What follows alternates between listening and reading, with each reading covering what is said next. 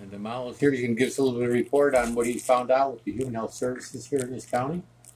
And then we're going to get a report uh, from Anthony. He's going to talk a little bit about his mornings when he went into the uh, Sun House over there and, and what, what's going on over there. But uh, before we get to Anthony and the Sun House story and more on on that too, uh, um, Test one, two. oh, your voice sounds very good. All right. So welcome, welcome to KMEC Radio. You're becoming a partner down here. You're here weekly, even short reports, and I don't, I know you don't have a whole bunch of time, but um, so tell me what's going on. Yeah, I I'm happy to see you, Luis. It's it's been a week. I haven't seen you, and I'm always happy to to meet you. You know, um, this week I want to talk about the community, the Mendocino community, and some actions that are taking place here that many people do not really recognize. Yeah. There are some some groups of people in this community that are doing great services, just like the person we just listened to is talking how Anthony? Yeah. Anthony he takes people gangs out of the streets. Yeah. And these are things that are unrecognizable. Yeah. I have grab another um, we have been in this community working for so many years and at times we bash the government, we bash institutions, Yeah. but we don't even go closer, deeper to look and see Right. what activities they are performing, how they are serving the community, and how people are responding from the help they provide. Yeah. I'm very pleased with what I see some of these entities do. I would say an example is uh, RCS. RCS. For example, they take care of many people that are dealing with homelessness, drug addiction, and ill health. It's very surprising that they you meet the people that serve these homeless people, people who are in drug addiction, people who are troubled, they have mental problems. When you watch the way they are served by some of these people, it's impressive. Hmm. Because it's not just about work, it's not just about going out there and serving them, it's what they think Mhm. and their emotions, their feelings, their uh, their concern about those they are serving. It's like those people represent their father, their mother, their brother, their sister, and everything they ever needed in life. Some of the workers from RCS took us went to visit drug addicts who were having a meeting. And that's the first time I've ever been to any of those meetings. Meetings of drug addicts. Yes. Wow. Recovering drug addicts or those that are desire to recover. Yeah. Because some may desire, but they are not recovering yet. But the fact that you think you want to do it, mm-hmm. you can go to the meeting. And then when they come and sit there, they listen to each other to tell their stories, what they're going through, their emotions, and how they struggle with the drugs. Mm-hmm. You know, somebody is there to listen to them. And somebody is there to tell them, to make them feel that they are human, that they, they, they, they are capable, that they can change. Give all the courage they need Positive, positive reinforcement. very positive. Yeah. And giving them chance because society doesn't give them chance to express themselves. there you can actually see somebody who is a drug addict Yeah. expressing himself, expressing herself. Yeah. You know, and I think eh, that's therapeutic Mhm. because you are not giving Absolutely. the person drug, but you are letting the person speak out something that the person has been holding in his mind, and Yeah. there's no one he, he or she can talk to. Then I saw how the these RCS workers how they treat people with disabilities, like people with who deal with drug addiction or people who are trying to uh, detox themselves. And because when you want to detox yourself, you really your mood swing. You can go from zero to one hundred, from one hundred to zero. It's just incredible. Mhm. But these people are very patient with these patients. Mhm. Some will insult, some are very aggressive, but they were patient. That took me by surprise. Mhm. And I realized it's not just about to make the money. Mhm. It's It's about more- it's about who they are. More than a job. Yeah. It's more than a job because what they are doing, money cannot compensate for that. yeah. There is this lady I filmed. Uh, we, we went and bought stuff for we come back who is recovering. Is gone for 30 days without drugs, and she's been on drugs for so many years. Has Oh, been wow. living in the streets, has been abused, and they worked with her Mhm. worked with, they did everything they could for this lady.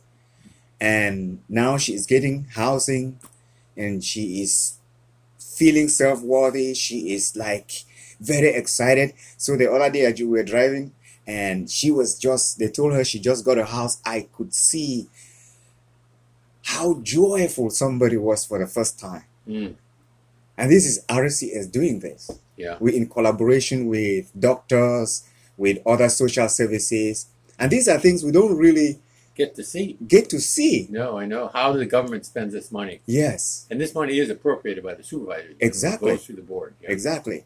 So I'm really, uh, first of all, this has always been my desire to see that there is this community, people can treat others better, that people can value the lives of, it doesn't matter who you are, Mhm. you know, because homeless people, or let me say people who deal with drug addiction, they are almost the lowest of the low down the barrel. Yeah, it's hard. It's, It's it's hard. really hard. Hard. And then get off. Exactly. Mhm. So for me to see them Yeah. going down there Mhm. in the dungeons and pulling them out Mhm. and then receiving all the insults, receiving all the attacks, going through whatever that is coming their way to make sure that that person mm-hmm. gets off the mayhem or the problems they are facing.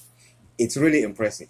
So listening and p- positive reinforcement, huh? Yes. And then they help them out by getting them some money and food, and Yes. a place to live. a while. Everything. Everything. Yeah, wow. And one other thing I realize is there is an effort to create rest homes for people. Mhm. Like if you are stressed out, you are dealing with crisis or something is happening, they are trying to create those kinds of things to support people who are having serious problems. And- Locations, yes. buildings with rooms. Yes. And, and- I think I think that is amazing. That is stunning to me. well, that's a really good point. You know, we don't get that kind of news in here ever. No. you know. Even at the board of supervisors, you don't hear it. Nobody comes up to the mic and says, you know, well, well, I'll take that back. There are some people that do come up to the mic, but generally, people that are stressed out don't want to go before the public and say anything. No. And I get it. Yeah. So So you give us it's- a really positive report. Yes, it's it's um you, you know I don't usually give these kinds of reports. No, I know. So if you see me give it, and I, I will not say something that I'm not sure of. Yeah. So the, the- what I can say is that because I have prayed for this community, I have always want to see this place received me when I arrived here, Mhm. right? And uh, the support I had here was great. And then when I was sick, Mhm.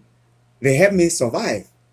And I've always wanted to see this community get better for that because this is where I'm housed. And so for me, after several years, to begin to see these kind of things Yeah. really happening, see this development, that we don't see it at a grander scale, but it's happening, you know, uh, at subtle level. It's, it it really healed me. It it, it gave me hope Yeah. that not everybody is the same, Mhm. and that in this system there are people that are really doing incredible jobs. Yeah. Like what um, Anthony. yeah, like Anthony is saying, you I mean, just think of what he said. Personal initiative, but see the kind of impact Mhm. that that creates. Yeah. There are many social workers here who have gone through incredible situations.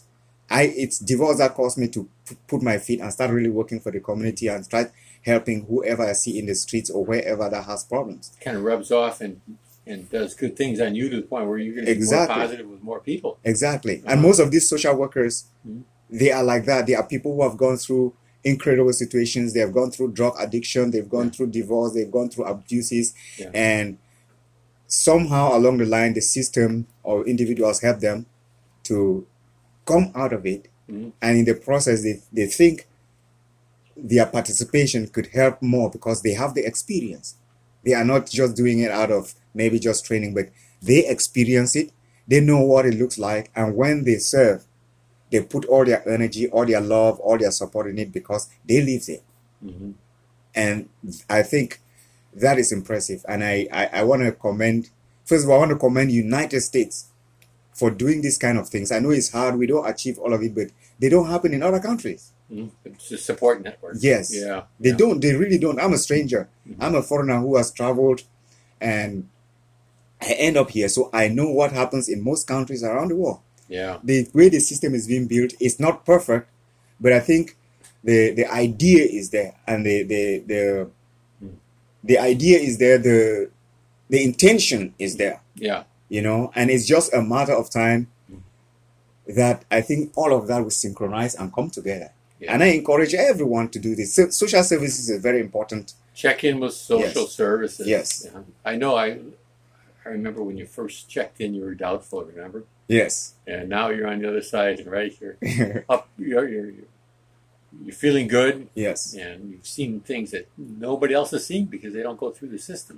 exactly Congratulations, and um, I hope I'm looking forward to your next report huh, all right thank you on the social services. Yeah. And um, did you want to finish up with anything in particular? well i want to talk a little bit about my country where i come from Cameroon. because I that's what I'm dealing with. That's what my people are dealing with. There are more than eight million people that are stressed out. They are distressed. Again, this is Cameroon. I'm talking about Cameroon and Bazonia. There are thousands of people that are displaced. There are thousands that have been killed, especially young ones. There are many who have lost their homes that have been burnt by the the government forces, and there is just total chaos going back home.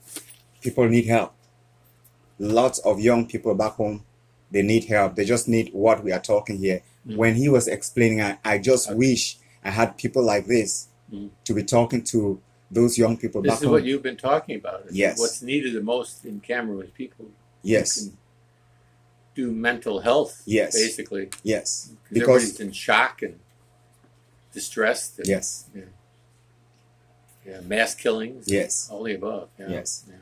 imagine i was i was just by listening to them just seeing some of the videos Mhm. and then seeing that the people that were not used to guns and violence they are gravitating towards that Yeah. and everybody wants to hold a gun because they want to protect themselves they are fear they are afraid of killings and stuff like that and i get these thousands of people bombarding me with with this stuff that is so negative Yeah. and my struggle since I came out of the wild was to see how I can turn that around.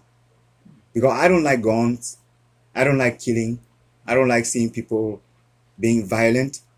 And I have all these people that are my people, people that support me, people that vie for me. They asking me, please give us guns. Yeah.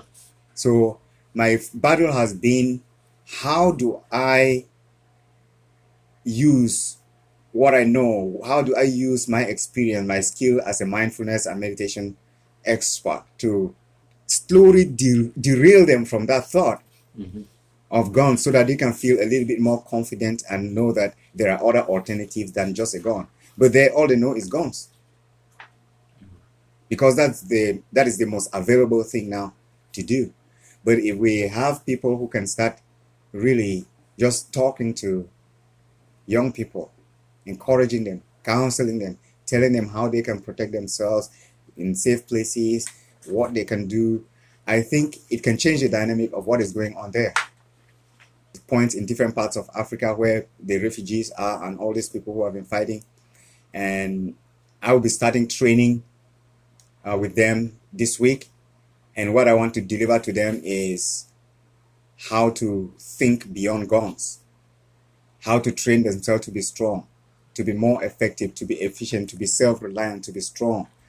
You know, and from there we'll move to how they can get rehabilitation, how they can get protected, how we can get the systems like the United Nations and then the countries to intervene in supporting them and whatever thing they can do so that they get back on their feet. And these are things that um, are very hard for for me to put together because it's not what I'm used to. So I'm constantly looking for help. Social workers, people who have skills, mental skill, mental um, like people who can help people who have mental problems, who are stressed out, and Good listeners. good listeners. Good listeners. Yes, I think it will be very helpful. hmm So uh, I'm asking once more if you are out there and you are a social worker, you are a case manager, you are a therapist, you are a psychologist, you know, you, you do meditation, you do yoga, you do stretching, whatever. Please, I need just one or two hours a week from you to talk to one good young man or woman or a raped woman or somebody who is traumatized, just your relationship Mhm. with that person and counseling the person and just comforting the person, it means a lot. Long distance. Yes, long distance through Mhm. calls or through uh, websites. We, we set up websites that you can it can facilitate communication between you and the person that you are Yeah. helping. You know, I think that will not only stop the guns, it's gonna help them to be able to look at other alternatives and how people resolve those kinds of problems in other places without having to use uh, violence. Yeah. So that's what I'm working on now. And if you want to contact me, you can reach me at 707 472 9152. You can also send me a mail at uh, blessings blessings at ashingne.org. Ashingne is A S H I N G N E dot org. And if you really want to help, please it's not only about money it's about your skills if you have skills you can offer you have some time that you can offer to talk to people please do it some of these people they may surprise you because they are very appreciative Yeah. you may be surprised what they can give to you or whatever you know Looking for long distance therapists. Basically. yes Yeah. yes Somebody who's able to listen good and respond. And yes Give some reinforcements. You know. Well, listen, thank you so much for coming in, Malo. all right thank you luis I look forward to your next report here at KMEC Radio 105.1 FM downtown Ukiah. And um, I'm going to go to a little bit of music here, and then Anthony will be up.